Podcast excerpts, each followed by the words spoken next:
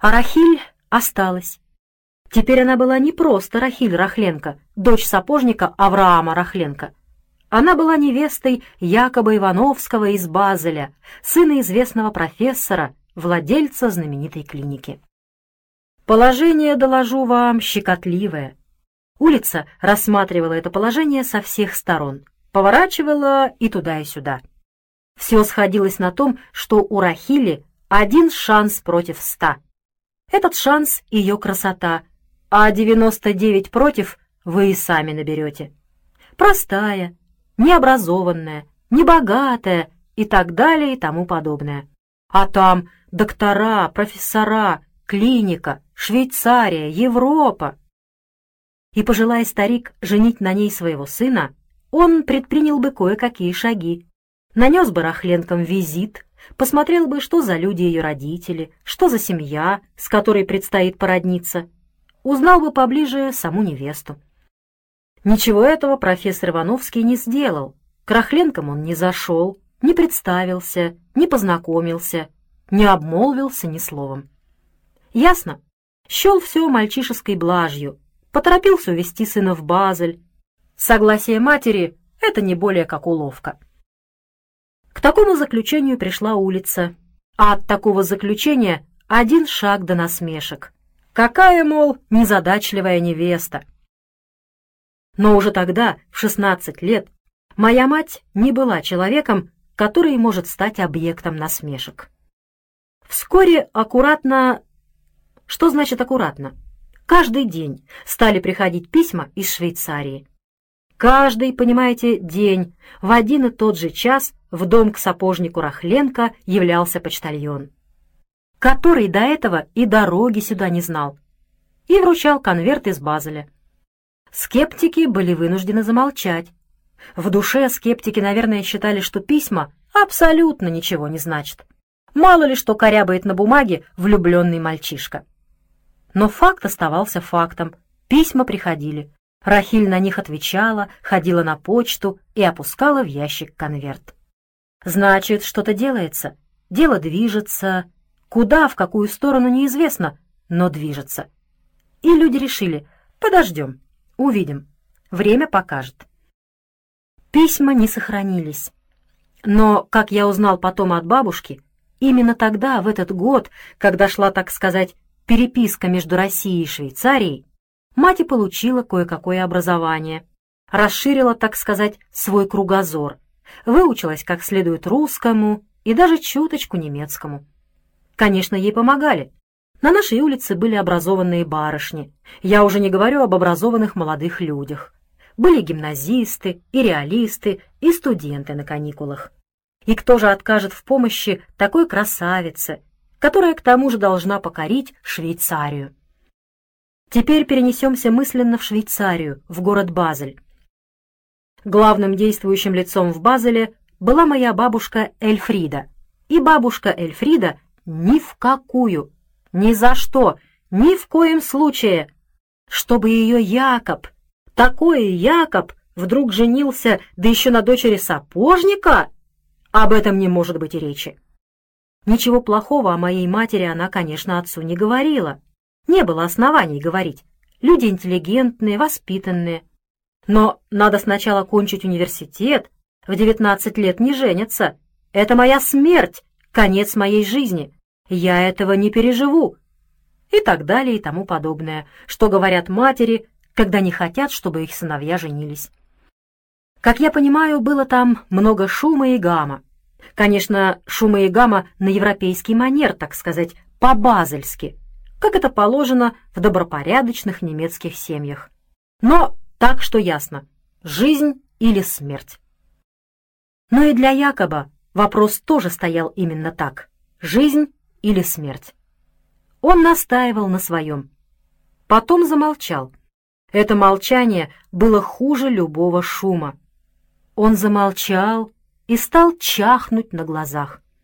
И все видят, о каком университете может идти речь, когда человек просто тает, как свеча, не ест, не пьет, не выходит из комнаты, никого не желает видеть, не читает, вообще ничем не занимается, сидит целыми днями в своей комнате, и вдобавок ко всему курит папиросу за папиросой. Каково матери? Совсем недавно она гуляла со своим Якобом по знаменитым Базельским бульварам. Им все любовались, радовались и спрашивали, чей это такой красивый беленький мальчик. А теперь этот мальчик лежит один в комнате в дыму, курит папиросу за папиросой, не ест, не пьет, ни с кем не разговаривает. Похудел, пожелтел, того и гляди заболеет чахоткой и протянет ноги. Так прошел год, и стало ясно, надо что-то делать. Если выбирать между жизнью и смертью, то уж лучше жизнь. И вот ровно через год, в том же июле месяце, в наш город направляется делегация. Профессор Ивановский с женой Эльфридой, сыном Якобом и экономкой, женщиной, которая прислуживала бабушке Эльфриде, доверенное лицо.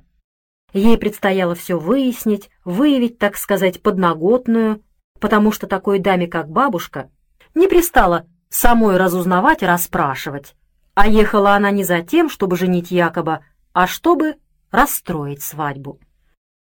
Однако тем временем другая сторона тоже подготовилась. Под другой стороной я вовсе не имею в виду семью Рахили.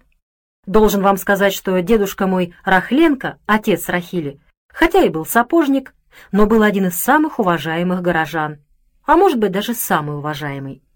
И если в городе, где есть состоятельные люди, богатые торговцы, даже купцы второй гильдии, есть паровозные машинисты и люди интеллигентного труда, если, повторяю, в таком городе самый видный человек простой сапожник, то это, несомненно, выдающаяся личность.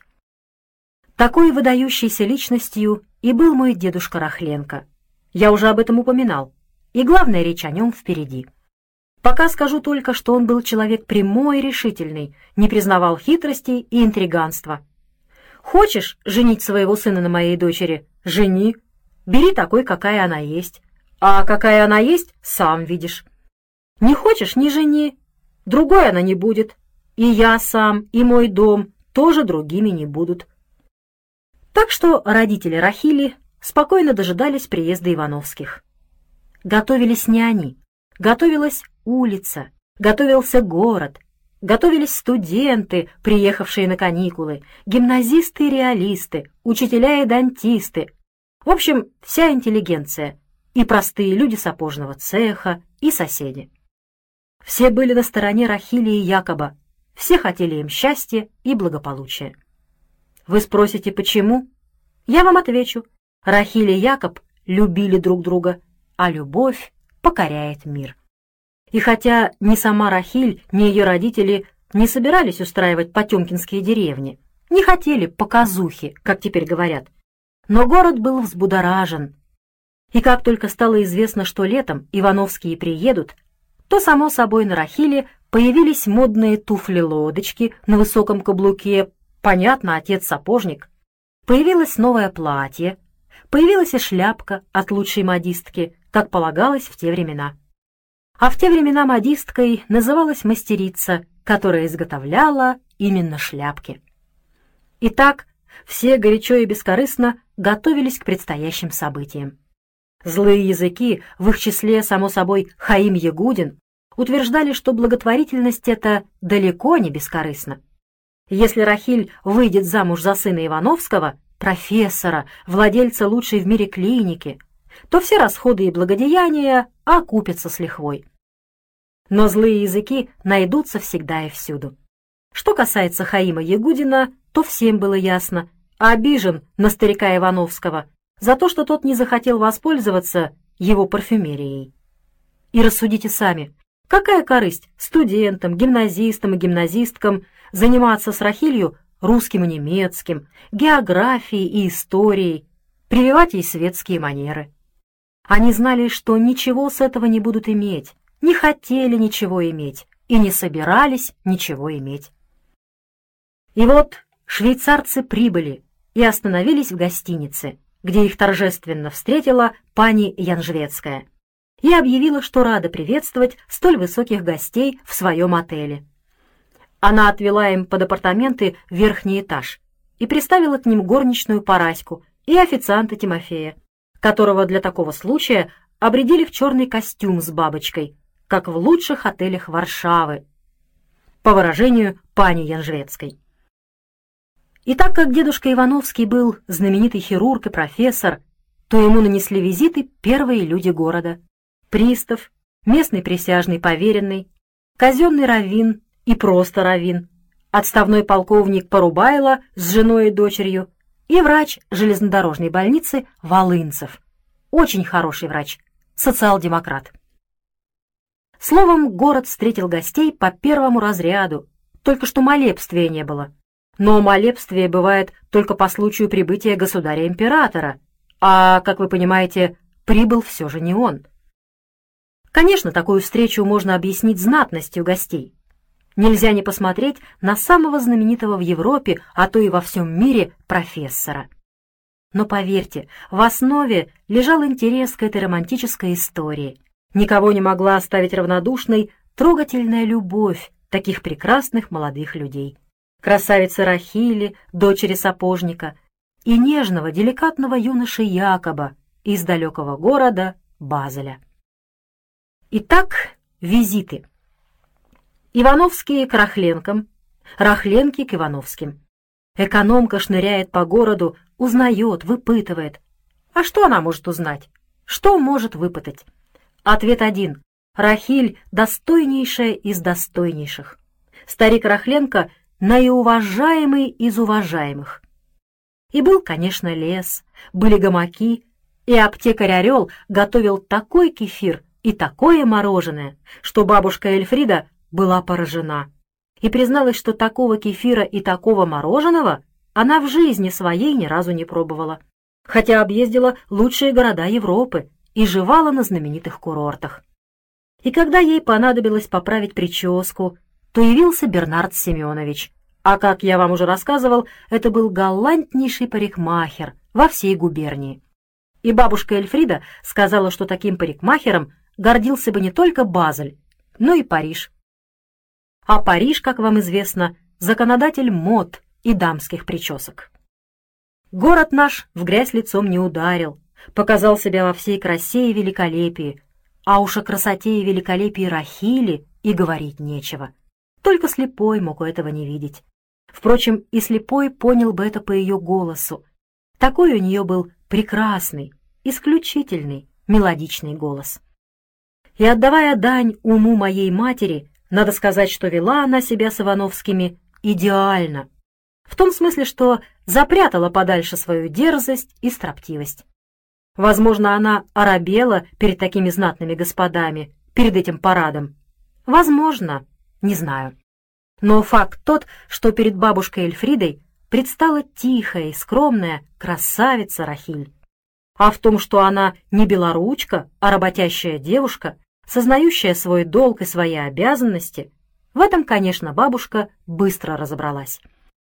Казалось, сопротивление бабушки сломлено. Дело идет к венцу. Но тут вдруг, неожиданно, бабушка выдвинула тяжелую артиллерию. Оказывается, бабушка не еврейка, а швейцарка немецкого происхождения. И когда дедушка на ней женился, то перешел в протестанство, не то в лютеранство, не то в кальвинизм. И их сыновья тоже протестанты, лютеране и кальвинисты. И мой отец Якоб наполовину немец и тоже лютеранин. И выходит, я, ваш покорный слуга, на 1/4 немец.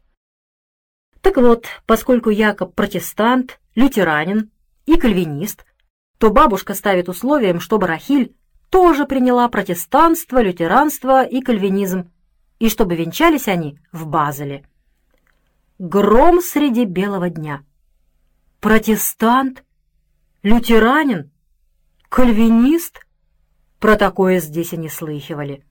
Православный, католик, это у нас знали, но кальвинист? Протестант. Ни в какого бога я не верил и не верю. Русский, еврей, белорус – для меня нет разницы. Советская власть воспитала меня интернационалистом. Моя супруга Галина Николаевна русская. Мы живем с ней 30 лет, и у нас 3 сына, отличные парни. И хотя они записаны евреями, но они знают не еврейский язык, а русский, родились в России, женаты на русских, и мои внуки, значит, русские, и у всех у нас родина — Советская Россия. Но, с другой стороны, я скажу вам так, человек может верить в Бога, может не верить, можно обрести веру и можно потерять ее. Но для истинно верующего Бог один, тот, которого он носит в своем сердце. И уж если ты хочешь верить, то разделяй ту веру, в которой ты родился. Менять веру ради личного интереса некрасиво. Вера не перчатка. Стянул с руки одну, натянул другую. И вот моя мать Рахиль, которая, между прочим, тоже в Бога не верила, должна была перейти в лютеранство ради своего интереса. Что? Любовь выше? Правильно, согласен. Так моя мать и поставила вопрос. Она сказала Якобу: «Раз мы должны через это пройти, и раз я еврейка на 100%, а ты на 50%, то возвращайся в веру своих отцов и дедов». Логично. 100% больше, чем 50%. И дедушка Рахленко, и бабушка Рахленко сказали: «Чтобы наша дочь перешла в какое-то там лютеранство и протестанство, ни за что. Такого позора на свою голову мы не примем». Не забывайте, что это все происходило до революции, в 1910 году. Религиозные предрассудки были сильны, тем более в маленьком городке на Украине. И Рахленков можно понять, им предстояло жить здесь. И вот, пожалуйста, дочь перешла в лютеранство, даже не просто в лютеранство, а какую-то там его швейцарскую разновидность. Больше всего я виню дедушку Ивановского. В свой первый приезд он скрыл свое лютеранство.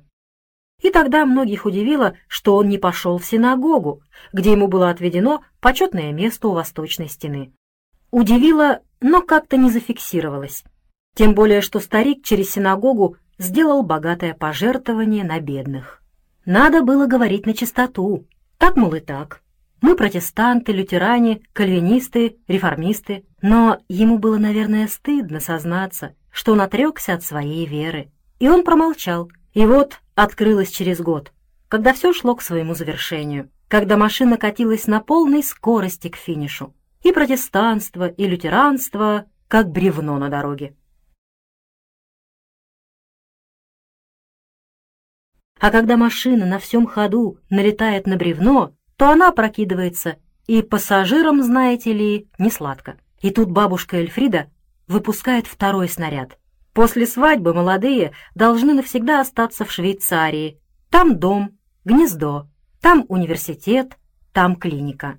В общем, Рахиль должна навсегда порвать со своим корнем, перейти в немецкую веру, уехать со своей родины, расстаться с родителями, мало того, опозорить их. Рахиль стояла как стена. Ни в какую Швейцарию она не поедет.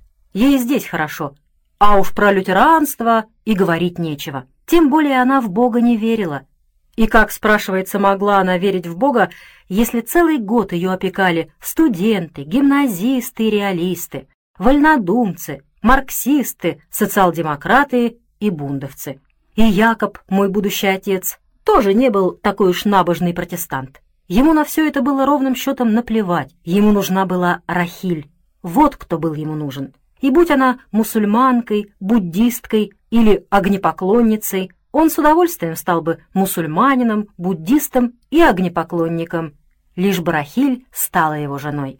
Не знаю, как долго длилась эта баталия, но все закончилось соглашением. Венчаются они здесь, а после свадьбы уезжают в Швейцарию. В этом Рахиле пришлось уступить. Жена должна следовать за мужем, а не наоборот. Конечно, такая комбинация стоила денег. Мой отец оказался, извините за выражение, необрезанным, и венчать его раввин не имел права. Но пошли в ход липовые медицинские справки и тому подобное, ибо, как говорится, на земле весь род людской чтит один кумир священный. Все сладилось.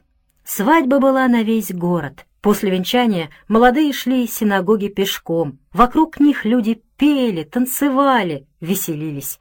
Оркестр играл марши и танцы. Город ликовал. После свадьбы Рахиль и Якоб вместе со стариками Ивановскими и экономкой укатили в Швейцарию, а в нашем городе остались печали, восторги, толки и пересуды.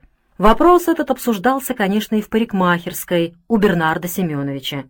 И, само собой разумеется, главное слово принадлежало Хаиму Ягудину.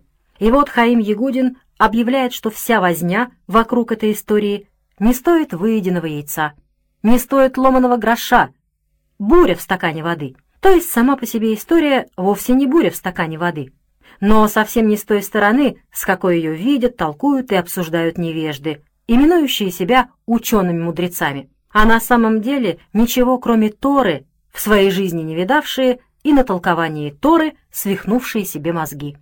Что предосудительного в том, что мать Якоба немка и лютеранка? Вопрошал Хаим Ягудин. Абсолютно ничего предосудительного в этом нет и быть не может.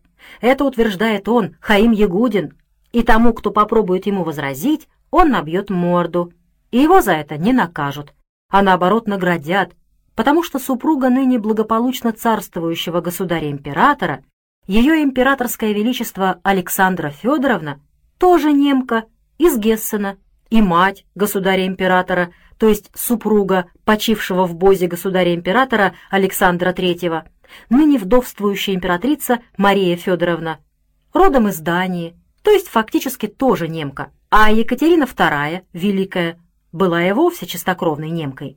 Но невежи-талмудисты ничего этого не знают. И вообще о том, что произошло за последние 2000 лет, понятия не имеют. И если они, краем уха, что-то и слыхали о Екатерине II, то только потому, что ее августейшее лицо изображено на 100-рублевых кредитных билетах. Но самих 100-рублевок они опять же не видели. Жили, живут и будут жить на медные деньги. Скоты, тупицы, хамы. Немцы ничуть не хуже евреев, а наоборот лучше. У Хаима, командир полка, был его высокоблагородие барон Танхегаузен, родом из немцев, герой, рубака. Короче, то, что у Якоба мать немка, говорит только в его пользу. И то, что она лютеранка, даже кальвинистка, еще лучше. Неизвестно, чей бог главнее, лютеранский, который помог Бисмарку одолеть французов, или еврейский, которого никто, кроме самих евреев, не боится. В общем, все разговоры насчет матери Якоба следует немедленно прекратить. Интеллигентная, воспитанная, деликатная дама. И тому, кто посмеет это отрицать, он, Хаим Ягудин, опять же разобьет морду в кровь. Потому что офицерская честь диктует заступаться за даму, пусть даже она немка, лютеранка, в солидных годах и родом из Базеля. Так что о матери Якоба разговору нет. Вопрос о ней исчерпан окончательно и бесповоротно. Но тут Хаим Ягудин поднимал свою палку. Но совсем другой вопрос. Кто отец Якоба? Кто, спрашивается, этот, извините за выражение, профессор, черт бы его побрал? Кто он такой? Еврей? А на каком основании вы это утверждаете? Ах, он отсюда, он местный. Вы присутствовали при его рождении? Вы ходили с ним в хедер? Кто его принимал? Кто его обрезал? Кто его записывал в книгу? Покажите мне эту акушерку. Покажите мне этого раввина. Ах, он родился в Ивановке и приехал с матерью сюда. Очень хорошо. Но кто его отец? Кто видел его отца? Я вас спрашиваю русским языком, черт побери. Ах, видели только мать. Разговор не про мать. Его мать я тоже видел. Она покойница, между прочим, мне родная теща, родная мать моей родной жены. Пусть земля им обеим будет пухом. И уж, наверное, я свою родную тещу знаю лучше какого-нибудь иного круглого дурака. Кого я имею в виду? Кого хотите, хотя бы и вас. Пожалуйста, к чертовой матери. Закройте за этим болваном дверь. Так вот, про свою покойницу-тещу я сам могу порассказать много чего интересного. Но речь, повторяю, не о моей теще, не о матери этого профессора, черт бы его побрал, а об его отце, о моем, извините за выражение, тесте. Кто видел отца этого профессора? Я, например, не видел, хотя он мне тесть, а я ему зять. Что? Когда я женился на его дочери, его уже не было в живых? Еще один умник выискался. Как вам это нравится? Так слушайте вы, умник, Моя жена, я думаю, видела своего отца.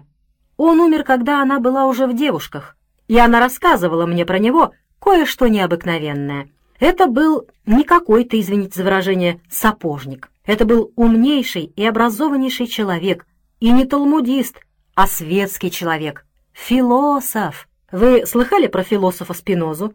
Так вот, они состояли в переписке. Ивановский писал Спинозе, Спиноза Ивановскому. Моя жена видела все это собственными глазами и слышала собственными ушами. Неужели вам это непонятно? Сколько я еще должен вбивать это в ваши дурацкие головы? Но вот что. То, что профессор Ивановский видел своего отца, этого никто не докажет. Никогда. Это говорю вам я, Хаим Ягудин, черт вас возьми. Потому что профессор родился, когда старый Ивановский отдал Богу душу. Профессор родился, когда его мать, то есть моя теща, уже 3 года была вдовой. Этот профессор Байстрюк, вот он кто, и отец его вовсе не Ивановский, а некий железнодорожный подрядчик из тех, кто поставлял материалы на строительство Либаво-Роменской железной дороги, купец из староверов. Когда профессор родился, подрядчик подмазал кого надо, профессора записали на покойного Ивановского, а подрядчик тут же отправил вдову сюда, на строительство железной дороги, с 2, значит, дочерьми, действительно Ивановскими, и новорожденным профессором, который такой же Ивановский, как я, император Вильгельм II. Теперь вам понятна механика, или я должен все это разжевать и положить вам в рот? Подрядчик, хотя и старовер и мошенник, как все железнодорожные подрядчики, но в данном случае оказался человеком порядочным, снабжал вдову деньгами, следил за воспитанием сына. Именно поэтому профессор окончил Нежинскую гимназию. Вы мне назовете много евреев, которые кончили бы в Нежине гимназию? Но за такие деньги, какие были у подрядчика, он мог бы кончить и духовную академию. Только кадетский корпус не мог бы кончить. В армии за взятку положен расстрел перед строем с лишением всех прав и состояний.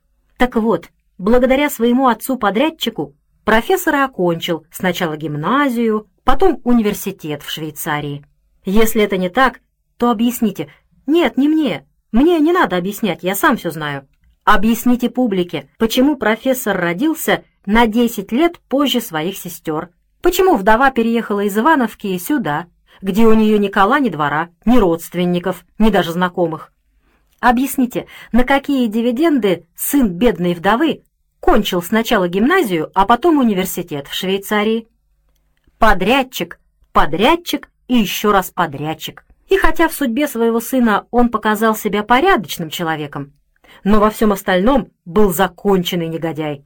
И попадись он мне, я бы ему разбил харю так, что его не признал бы ни один старовер. За что? Вы сами не догадываетесь? Он должен заботиться о своем сыне, но вместе с тем, черт бы его драл, должен понимать, что там семья, что нельзя профессора держать в холле, неге и золоте, а его родных сестер в отрепьях и лохмотьях. Нельзя, чтобы профессор ел булку с маслом, а его сестры одну картошку. Ведь он, сукин сын, не позволял вдове и копейки тратить на дочерей. Все профессору, все только для профессора. Его сестры выросли без всякого образования. Бедные бесприданницы. И на одной из них он, Хаим Ягудин, и женился. Из чистого благородства, чтобы восстановить попранную справедливость. Что же касается приданого, то для него, Хаима Ягудина, деньги тьфу. Для российской армии унтер-офицера деньги тьфу. Унтер-офицер российской армии может за карточным столом оставить не только приданое своей жены, но и все свои родовые поместья и капиталы. Потому что для офицера деньги – тьфу! В общем, он, Хаим Ягудин, искал для жизни не деньги, а человека. И нашел его в лице своей покойной жены, которую уважал, как дай бог всем женам. Он увел ее из дома, где ею помыкали, и где кумиром был только профессор. Все профессору, все для профессора. А на самом деле профессор Байстрюк, незаконно рожденный, сын подрядчика из старообрядцев. И выходит Якоб, жених Рахиля Рахленко, сын Байстрюка. И если в нем есть еврейская кровь, то на 25%. Остальное немецкая и русская. Между прочим, ничего особенного он, Хаим Ягудин, в этом не видит. Смотрит на это как человек просвещенный, но ему противно, что городские скоты строят из себя святошь, а сами живут с кем попало, а уж за немок колонисток хватаются обеими руками, потому что какие они ядреные девки, и к тому же охочие до этого дела, это все знают. И профессор не виноват, что его мать спала с железнодорожным подрядчиком, тем более в этом не виноват сам Якоб. Но каковы, спрашивается, наши раввины и старшины, если они по еврейскому обряду женили человека, у которого мать чистая немка, а отец наполовину русский? Словом, человека, который еврей всего-то на 25%. Такую, понимаете ли, версию выдвинул Хаим Ягудин. Выдвини ее кто-нибудь другой, в нее бы поверили. Почему не поверить в необычайный факт, который дополняет такую удивительную историю, как женитьба Якоба на Рахиле? Если мать Якоба вдруг оказалась немкой, а он сам лютеранином, то почему не допустить, что дедушка его богатый железнодорожный подрядчик из старообрядцев? В такой ситуации объяви кто-нибудь отца Якоба кабардинцем или чеченцем, в это тоже поверили бы. Слишком необычной была вся история. И некоторые старики и старухи подтверждали, что старый Ивановский из Ивановки был действительно человек-ученый. А когда муж человек-ученый все время смотрит в книгу, то куда, спрашивается, смотреть его жене? Жене остается смотреть направо и смотреть налево. И мамаша профессора, еще живя в Ивановке, очень, между прочим, часто посматривала и направо, и налево. А овдовев, и вовсе стала, что называется, веселой вдовой, и носила на шее массивную золотую цепь с золотым медальоном. А что было в медальоне, никто не знает. Медальона она никогда не открывала. Может, там был чей-то портрет? И кто знает, возможно, портрет подрядчика. К тому же многие помнят, что здесь творилось, когда строилась Либаво-Роменская и Киево-Воронежская железные дороги. Они пересекались в Бахмаче. Народу понаехала тьма. И просто мужики, и техники, и инженеры, и подрядчики, и купцы, и поставщики, и агенты, и кассиры. Все с деньгами, рвутся до женщин, пьют, гуляют. И кругом трактиры, заезжие дома и кабаки. Ну а там, где спрос, там и предложение. Но все это с одной стороны. С другой же стороны, все знали Хаима Ягудина как краснобая, хвостуна и враля, способного выдумать любую историю. И все знали, что он обижен на профессора Ивановского за свой одеколон. Все знали, что он завидует старику Рахленко, отцу Рахили. Почему завидуют, вы узнаете позже. И что за человек Хаим Ягудин, тоже все знали. Настоящий человек не позволит себе говорить такое про свою тещу и своего шурина. И все знали, что Хаим Ягудин взял жену вовсе не бесприданницей, а получил за ней дом, тот самый, о котором я вам рассказывал, и фруктовую лавку, которой кормилась семья, пока не умерла жена. И Хаим эту лавку продал, ну потому что не мог же он, унтер-офицер российской армии, продавать фрукты местным скотам и хамам.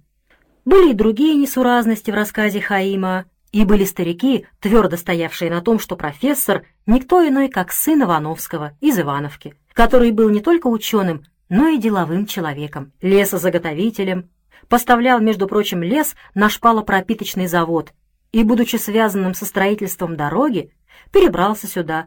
Правда, вскоре умер, но переехали Ивановские уже с мальчиком-профессором, так что ни о каком старообрядце не может быть и речи. И старик Ивановский был человек состоятельный и сумел дать сыну образование. У него для этого были свои деньги. В деньгах подрядчика-старовера он не нуждался. Что касается Спинозы, то действительно говорили старики, какая-то такая история со Спинозой была. Некоего Баруха Спинозу отлучили от синагоги за вольнодумство. А старик Ивановский, как человек образованный, послал по этому поводу телеграмму с протестом. Куда? Известно куда, в Вильно. То, что Спиноза жил на 200 лет раньше Ивановского, и к тому же не в Вильно, а в Амстердаме, никого не смущало. В подобные тонкости наши старики не вдавались. Телеграмма так телеграмма. Но разве это доказывает, что профессор Ивановский байстрюк? Словом, приводились всякие доводы против версии Хаима Ягудина. И все знали, что за человек Хаим Ягудин, и держали сторону Рахили и Якоба. Но были, повторяю, завистники и недоброжелатели, которые использовали легенду Хаима для своих ябед, кляус и доносов, которые они посылали в Чернигов и даже в Петербург, в Сенат, по поводу незаконного венчания по иудейскому обряду лютеранина Якоба Ивановского с еврейкой Рахилью Рахленко. Однако царская бюрократическая машина катилась медленно, и пока писались, отсылались, рассматривались эти ябеды, делались запросы, посылались ответы, а на эти ответы новые запросы. Пока все это крутилось и раскручивалось, шло время. А время, оно летит быстро. Началась Первая мировая война, потом революция, и перед лицом таких великих событий никто уже не интересовался, сделали обрезание Якову Ивановскому или не сделали. Великая история заслонила маленькую историю. Хотя такие маленькие истории, миллионы таких маленьких историй, может быть, и составляют главную историю человечества.